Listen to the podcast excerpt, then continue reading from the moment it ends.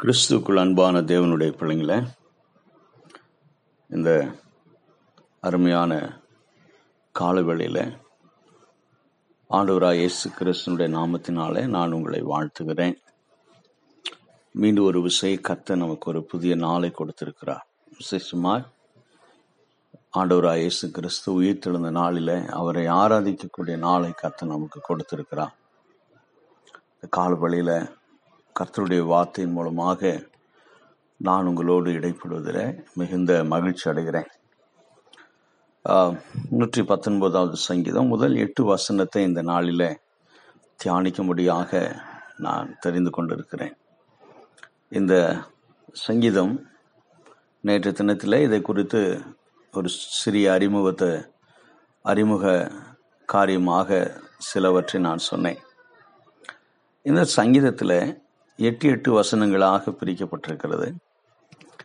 இது ஏன் இப்படி பிரிக்கப்பட்டிருக்கிறது என்று சொல்லி பார்க்கிற பொழுது, எபிரேய எழுத்துக்களில், உயிரெழுத்துக்களின் அடிப்படையில், வரிசையில் அது அப்படியாக பிரிக்கப்பட்டிருக்கிறது என்று சொல்லி வேத வல்லுநர்கள் சொல்லுகிறார்கள். ஒருவேளை எபிரேய மொழி எனக்கு தெரியவில்லையே என்று சொல்லி நாம் கவலைப்பட வேண்டிய அவசியம் கிடையாது. ஏனென்று சொன்னால், நம்முடைய தேவன் உலகத்தின் தேவன், உலக எல்லா ஜனங்களுடைய தேவன், எல்லா பாஷைகளையும் எல்லா மொழிகளையும் பேசக்கூடிய ஜனங்கள் மீது கரிசனையுள்ள தேவன். ஆகினால்தான் நாம் 24வது சங்கீதத்தில் வாசிக்கிறோம், பூமியும் அதன் நிறைவும் உலகமும் அதன் குடிகளும் கர்த்தருடையது, அவரே அதை கடல்களுக்கு மேலாக ஸ்தாபித்தார் என்று சொல்லி நாம் வாசிக்கிறோம். உலகத்தில் இருக்கக்கூடிய எல்லா ஜனங்களும் அவருடைய வார்த்தையின் மூலமாக சந்திக்கப்பட வேண்டும் என்று சொல்லி நாம் தேவன் விரும்புகிறார். எனவேதான் யோவான் 3:16 வாசிக்கிறோம்,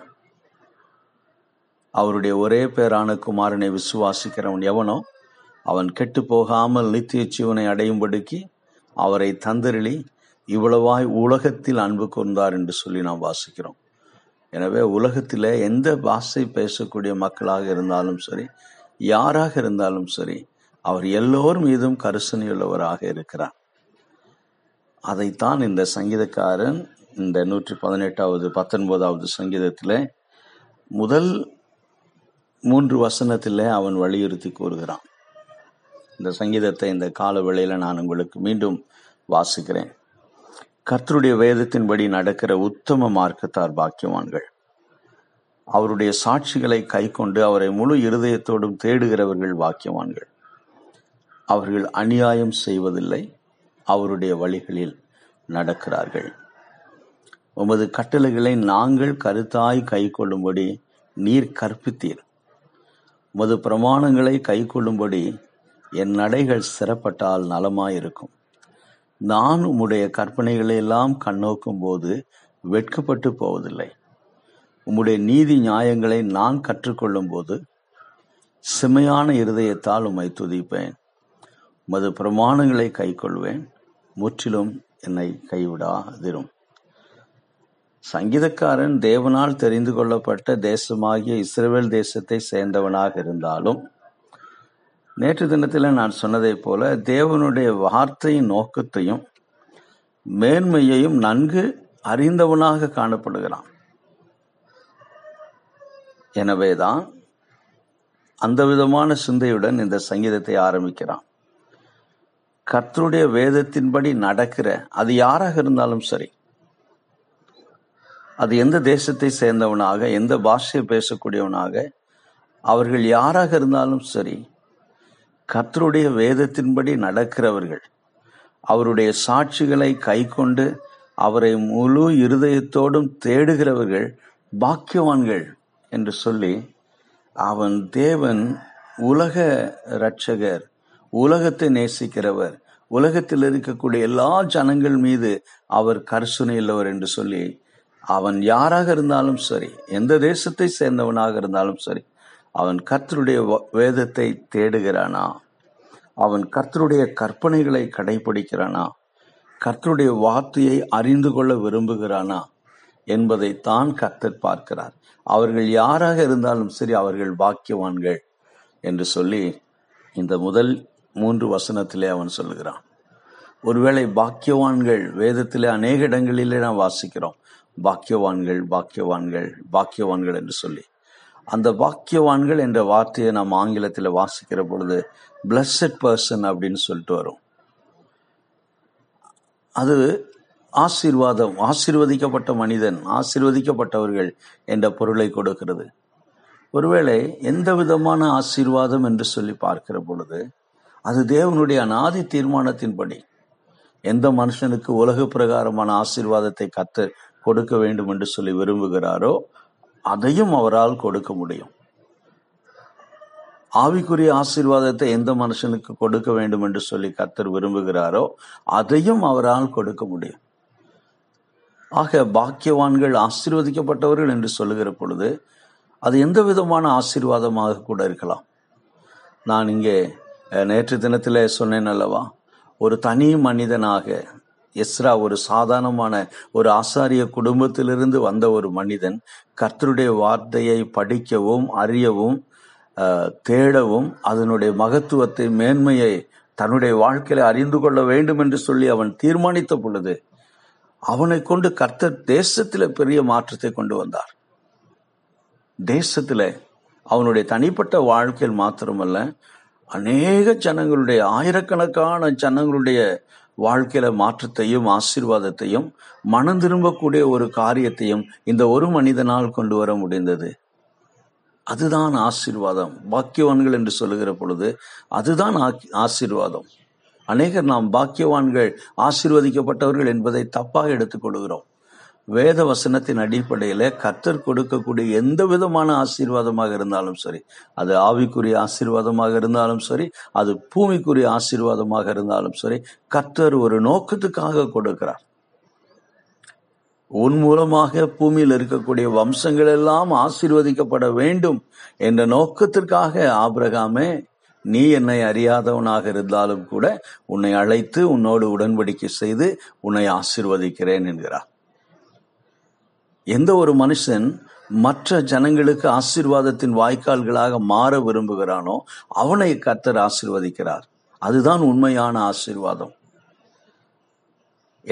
இங்கே எஸ்ராவின் வாழ்க்கையில அவன் சொல்லக்கூடிய வார்த்தை பாக்கியவான்கள் என்று சொல்லுகிற பொழுது தேவன் அவனுக்கு கொடுத்த அபரிதமான ஞானம், வேதத்தை குறித்து தேவன் அவனுக்கு கொடுத்த அபரிதமான ஒரு ஒரு பலன், வேத வசனத்தினால் வரக்கூடிய பலன்.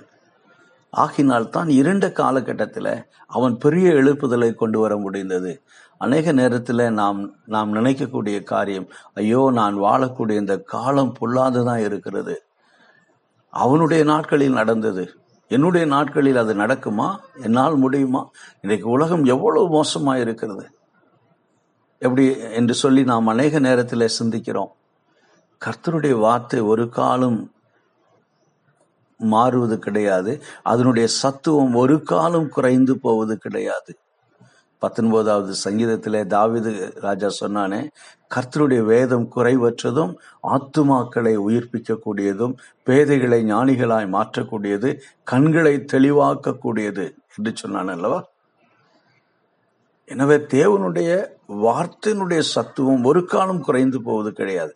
அதை அறிந்து கொள்ள வேண்டும், அதன் மேன்மையை அறிந்து கொள்ள வேண்டும், அதனுடைய நோக்கத்தை அறிந்து கொள்ள வேண்டும், அதனுடைய வல்லமையை அறிந்து கொள்ள வேண்டும், அதை வாழ்க்கையில கடைபிடிக்க வேண்டும் என்று சொல்லி எந்த ஒரு மனிதன் தீர்மானிக்கிறானோ அவனை கொண்டு கர்த்தர் பெரிய காரியங்களை செய்கிறார். ஒருவேளை அவன் வாழக்கூடிய காலம் எவ்வளவு மோசமான காலமாக இருந்தாலும் சரி.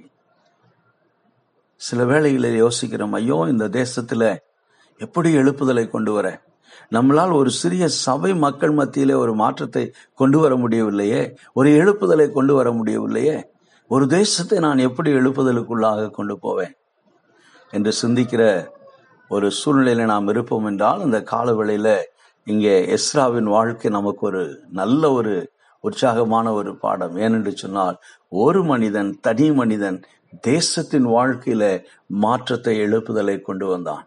நேரம் இருக்கும் என்றால் நீங்கள் எஸ்ராவின் புஸ்தகத்தை எடுத்து வாசித்து பாருங்கள். அதே போலதான் நெகேமியா 52 நாட்களில ஒரு ராஜாவுக்கு பானபாத்திரக்காரனாய் இருந்த ஒரு மனிதன் கட்டடங்களை கட்டுவது பற்றி எதுவுமே அறியாத ஒரு மனிதன் பல நூறு மைல்களுக்கு அப்பால் பெர்சியாவின் தலைநகரமாகிய சூசானிலிருந்து எருசலேமிற்கு வந்து அவன் அலங்கத்தை 52 நாட்களிலே கட்டி முடித்தான். அவன் அலங்கம் கட்டுகிற பொழுதும் கூட பெரிய எதிர்ப்புகள் அவனை சுற்றிலும் இருந்தது. ஏன் நான் நெகேமியாவையும் இஸ்ராவையும் குறித்து இணைத்து பேசிக் கொண்டிருக்கிறேன் என்று சொல்கிறேன் என்றால், அவர்கள் இருவரும் ஒரே காலகட்டத்திலே வாழ்ந்தவர்கள், இருவரும் நண்பர்களாக கூட இருந்திருக்க வேண்டும். அவர்கள் இருவரும் இணைந்து காரியத்தை செய்தார்கள். இஸ்ராவின் புத்தகத்தில் வாசிக்கிறோம், நெகேமியாவின் புத்தகத்திலேயும் நாம் வாசிக்கிறோம். இதுதான் கர்த்தருடைய வார்த்தையில இருக்கக்கூடிய மேன்மை, வல்லமை என்று சொல்லி நாம் இந்த வேத வசனத்திலே நாம் என்ன செய்கிறோம் என்றால் பார்க்கிறோம். இதை இந்த காலவேளையில தேவனுடைய பிள்ளைகளாகிய நாம் முதலாவதாக புரிந்து கொள்ள வேண்டும். கர்த்தருடைய வேத வசனத்தின்படி நடக்கிற அவருடைய வார்த்தையை முழு இருதயத்தோடு தேடுகிறவர்கள் பாக்கியவான்கள். இந்த 8 வசனத்துல சங்கீதக்காரன் 3 காரியங்களை சொல்லுகிறான். 3 காரியங்கள், 3 குறிப்புகளை அவன் சொல்லுகிறான். முதலாவது அவன் சொல்லக்கூடிய காரியம் என்னவென்று சொல்லி பார்ப்போம் என்றால், முதல் 3 வசனத்திலே தேவனுடைய வார்த்தையை தனது அனுதின வாழ்க்கையில ஆதாரமாக, அஸ்திவாரமாக எடுத்துக்கொள்ளக்கூடிய ஒரு மனிதனுடைய வாழ்க்கை எப்படி இருக்கும், அதைத்தான் இந்த முதல் 3 வசனத்துல சங்கீதக்காரன் பேசுகிறான். தேவனுடைய வார்த்தையை தன்னுடைய அனுதின வாழ்க்கைக்கு ஆதாரமாக, அஸ்திவாரமாக எடுத்துக்கொள்ளுகிற ஒரு மனிதனுடைய வாழ்க்கை எப்படி இருக்கும், அதைத்தான் இந்த 3 வசனத்திலே அவன் பேசுகிறான். முதலாவது அவன் சொல்லக்கூடிய காரியம், அவனுடைய வாழ்க்கை தேவனுடைய வார்த்தையை வெளிப்படுத்தக்கூடியதாக இருக்கும். அவனுடைய வாழ்க்கை தேவனுடைய வார்த்தையை வெளிப்படுத்தக்கூடியதாக இருக்கும். இரண்டாவதாக அவன் பாக்கியவானாக இருப்பான். அது எந்த விதமான பாக்கியமும் நான் ஏற்கனவே சொல்லிவிட்டேன். தேவனுடைய வார்த்தையினால் உண்டாகும் பலத்தினால், ஞானத்தினால் நிரப்பப்பட்டிருக்கும் என்று சொல்லி நான் சொல்லியிருக்கிறேன். இரண்டாவதாக அவன் இந்த 4வது வசனத்திலிருந்து அவன் சொல்லக்கூடிய காரியம், தேவனுடைய வார்த்தை கொடுக்கப்பட்டதன் நோக்கம், தேவனுடைய வார்த்தை கொடுக்கப்பட்டதனுடைய நோக்கம் 4வது வசனத்திலே சொல்கிறான். உமது கட்டளைகளை நாங்கள் கருத்தாய் கை கொள்ளும்படி நீர் எங்களுக்கு கற்பித்தே. கர்த்தர் தம்முடைய வார்த்தையை தம்முடைய ஜனங்களுக்கு கொடுத்ததனுடைய நோக்கம், மோசேனுடைய கடத்திலே ஒருவேளை கொடுக்கப்பட்ட நியாய பிரமாணமாக இருந்தாலும் சரி, பின்பு தீர்க்கதரிசிகள் மூலமாக பல காலகட்டங்களில, பல நேரங்களில கர்த்தர் தீர்க்கதரிசிகள் மூலமாய் கொடுத்த வார்த்தைகளாக இருந்தாலும் சரி, வசனங்களாக இருந்தாலும் சரி, அதை தேவனுடைய பிள்ளைகள் அறிந்து அது சொல்லக்கூடிய காரியங்களை கற்றுக்கொண்டு தங்களுடைய வாழ்க்கையை அப்படியாக மாற்றிக்கொள்ள வேண்டும் என்ற நோக்கத்திற்காகவே அது கொடுக்கப்பட்டது. ஆக இரண்டாவது இந்த சங்கீதத்திலே சங்கீதக்காரன் கர்த்தருடைய வார்த்தை கொடுக்கப்பட்டதனுடைய நோக்கம் என்னவென்று சொல்லி பார்க்கிற பொழுது, அவருடைய பிள்ளைகள் அதை கேட்டு தங்களுடைய வாழ்க்கையிலே கை கொள்ள வேண்டும் என்பதற்காக. அடுத்து 5, 6, 7, 8 வசனங்களை நாம் பார்க்கிற பொழுது, அதிலே 3வதாக அவன் சொல்லக்கூடிய காரியம், தேவனுடைய வார்த்தைகள் அதை கை கொள்ளுகிற ஒரு மனுஷனுடைய வாழ்க்கையில என்ன செய்யும், எந்த விதமான நம்பிக்கையை கொண்டு வரும் என்பதை 5, 6, 7, 8 வசனங்களில சொல்கிறான். உமது பிரமாணங்களை கை கொள்ளும்படி என் நடைகள் ஸ்திரப்பட்டால் நலமாக இருக்கும். நான் உம்முடைய கற்பனைகள் எல்லாம் கண்ணோக்கும்போது வெட்கப்பட்டு போவதில்லை. உம்முடைய நீதி நியாயங்களை நான் கற்றுக்கொள்ளும் போது செம்மையான இருதயத்தால் உம்மை துதிப்பேன்.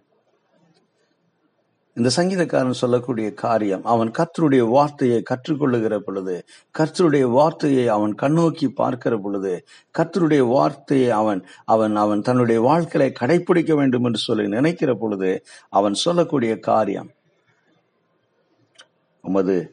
அவன் வாழ்க்கையில வெட்கமடையும் சூழ்நிலைகளை தேவன் அனுமதிப்பதில்லை. முதலாவது அவன் சொல்லக்கூடிய காரியம், அவனுடைய வாழ்க்கையில அவன் வெட்கமடையக்கூடிய சூழ்நிலையை தேவன் அனுமதிப்பதில்லை.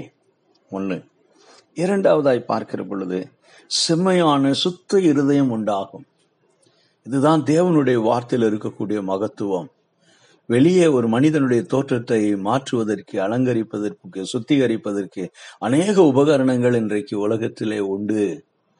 ஆனால் உள்ளான மனுஷனை, இருதயத்திலே உண்டாகக்கூடிய நினைவுகளை சுத்தப்படுத்துவதற்கோ, சீர்படுத்துவதற்கோ, வரைமுறைப்படுத்துவதற்கோ உலகத்தில் எந்த ஒரு உபகரணங்களாலும், எந்த ஒரு மனிதனாலும், மருத்துவர்களாலும் முடியாத ஒரு காரியம், ஒருவராலும் செய்ய முடியாது. மனிதனுடைய வாழ்க்கை அவனுடைய சிந்தனையின் அடிப்படையில், அவன் இருதயத்தில் உண்டாகக்கூடிய நினைவுகளின் அடிப்படையில் தான் அது அமைகிறது. ஒருவேளை உலகத்தில் இருக்கக்கூடிய தத்துவ மேதைகளுடைய போதனைகள், இந்த உலகத்தில் இதுவரைக்கும் எழுதப்பட்ட புத்தகங்கள் மனிதனுடைய இருதயத்தை மாற்றி இருக்கும் என்றால் அவனுடைய வாழ்க்கை மாறி இருக்க வேண்டும், சமுதாயம் மாறி இருக்க வேண்டும்.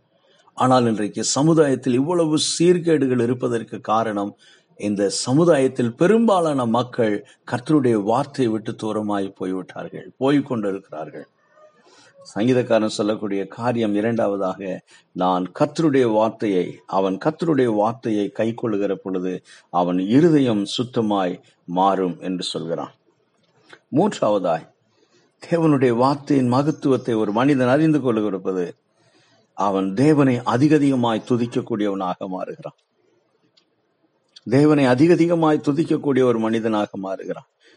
நான் ஒவ்வொரு முறையும் சொல்லுவேன், கர்த்தரை துதிப்பது என்பது ஏதோ ஒரு விதமான இசைக்கருவியை வேகமாய் வாசிப்பதினாலோ, ஒரு தாளத்தை உண்டாக்குவதினாலோ, அல்லது ஏதோ ஒரு இடத்திலே, ஒரு குறிப்பிட்ட இடத்துல எனக்கு ஏதோ ஒரு அருள் வந்ததை போல நான் குதித்து கர்த்தரை துதிப்பேன் என்றால் அது மாயையான, மாய்மாலமான ஒரு காரியம். வேத வசனத்தின் வெளிச்சத்திலே தேவன் கொடுக்கக்கூடிய ஞானத்தை மையமாக வைத்து பரிசுத்த ஆவியானவரின் பலத்தினால் நான் கர்த்தரை துதிக்க வேண்டும். தேவனை நான் அதிகதிகமாய் துதிப்பேன் என்று சொல்கிறான். நான்காவதாய் பார்க்கிற பொழுது அவன் தேவனுடைய வார்த்தைக்கு கீழ்ப்படிவதாக சொல்கிறான். இந்த 4 காரியங்கள் தேவனுடைய வார்த்தை அவனுக்கு என்ன செய்யும், எந்த விதமான மாற்றத்தை கொண்டு வரும் என்று சொல்லி அவன் இந்த 5வது வசனத்திலிருந்து 8வது வசனம் வரைக்கும் சொல்லுகிறான். 3 காரியங்களை இந்த வசனத்திலிருந்து நாம் பார்த்தோம். தேவனுடைய வார்த்தையை தனது அனுதின வாழ்க்கையில அவன் அஸ்திபாரமாக கொண்ட மனிதனா எந்த ஒரு மனிதன் மாறுகிறான். தேவனுடைய வார்த்தை கொடுக்கப்பட்டதனுடைய நோக்கம் அதை அறிந்து கொள்ளுகிறான். தேவனுடைய வார்த்தைகள் ஒரு தனிப்பட்ட மனுஷனுடைய வாழ்க்கையில எந்த விதமான மாற்றத்தை, நம்பிக்கையை கொண்டு வரும் என்று சொல்லி அவன் சொல்லுகிறான். எனக்கு அருமையான தேவனுடைய பிள்ளைகளை, இந்த காலவேளையில நாம் கர்த்தரை துதிப்பதற்காக, கர்த்தர் கொடுத்த இந்த புதிய நாளுக்காக நன்றி சொல்லும்படியாக நாம் இந்த காலையில ஆயத்தப்பட்டு கொண்டிருப்போம். சில காரியங்களை இந்த வசனத்தின் அடிப்படையில கேட்க வேண்டும். நாம் தேவனுடைய வார்த்தையை கடமைக்காக படிக்கிறோமா, கேட்கிறோமா, அறிய விரும்புகிறோமா, அல்லது அது கை கொள்ள வேண்டும் என்ற தீர்மானத்துடன் அதை செய்கிறோமா? முதலாவது நம்மை நாமே கேட்டுக்கொள்ள வேண்டும். இரண்டாவதாக நாம் தேவனுடைய வார்த்தையை, இருதயத்தின் நினைவுகளை சீர் செய்ய வேண்டும், சரி செய்ய வேண்டும் என்ற நோக்கத்தோடு படிக்கிறோமா, அல்லது எனக்கு அறிவை கொடுக்க வேண்டும். சில வேளைகளில நான் பிரசங்கம் பண்ணுவதற்காக தேவனுடைய வார்த்தையை படிக்க வேண்டும் என்று சொல்லி நான் நினைப்பதுண்டு. அது தவறு. அறிவை பெருக்குவதற்காக அல்ல, அது உள்ளான இருதயத்தை மாற்றுவதற்கும் ஞானத்தை கொடுப்பதற்காக கர்த்தர் கொடுத்திருக்கிறார். கடைசியாய் தேவனையும் அவருடைய திட்டத்தையும் அறிய அவருடைய வார்த்தையை தேடுகிறோமா, அவரை பிரதிபலிக்க வேண்டும் என்ற நோக்கத்தோடு நாம் தேடுகிறோமா? இந்த காலவேளையில சங்கீதக்காரன் சொல்லுகிறான், கர்த்தருடைய வேதத்தின்படி நடக்கிற உத்தம மார்க்கத்தார் பாக்கியவான்கள். கர்த்தருடைய வசனத்தை, கர்த்தருடைய சாட்சிகளை முழு இருதயத்தோடும் தேடுகிறவர்கள் பாக்கியவான்கள் என்று சொல்லுகிறான். அந்த விதமான பாக்கியத்தை, அந்த விதமான நோக்கத்தை, அந்த விதமான ஆசீர்வாதத்தை இந்த உயிர்த்தெழுதி நல்ல நாளில கர்த்தர் உங்களுக்கு கொடுத்து ஆசீர்வதிப்பாராக. ஆமேன், ஆமேன்.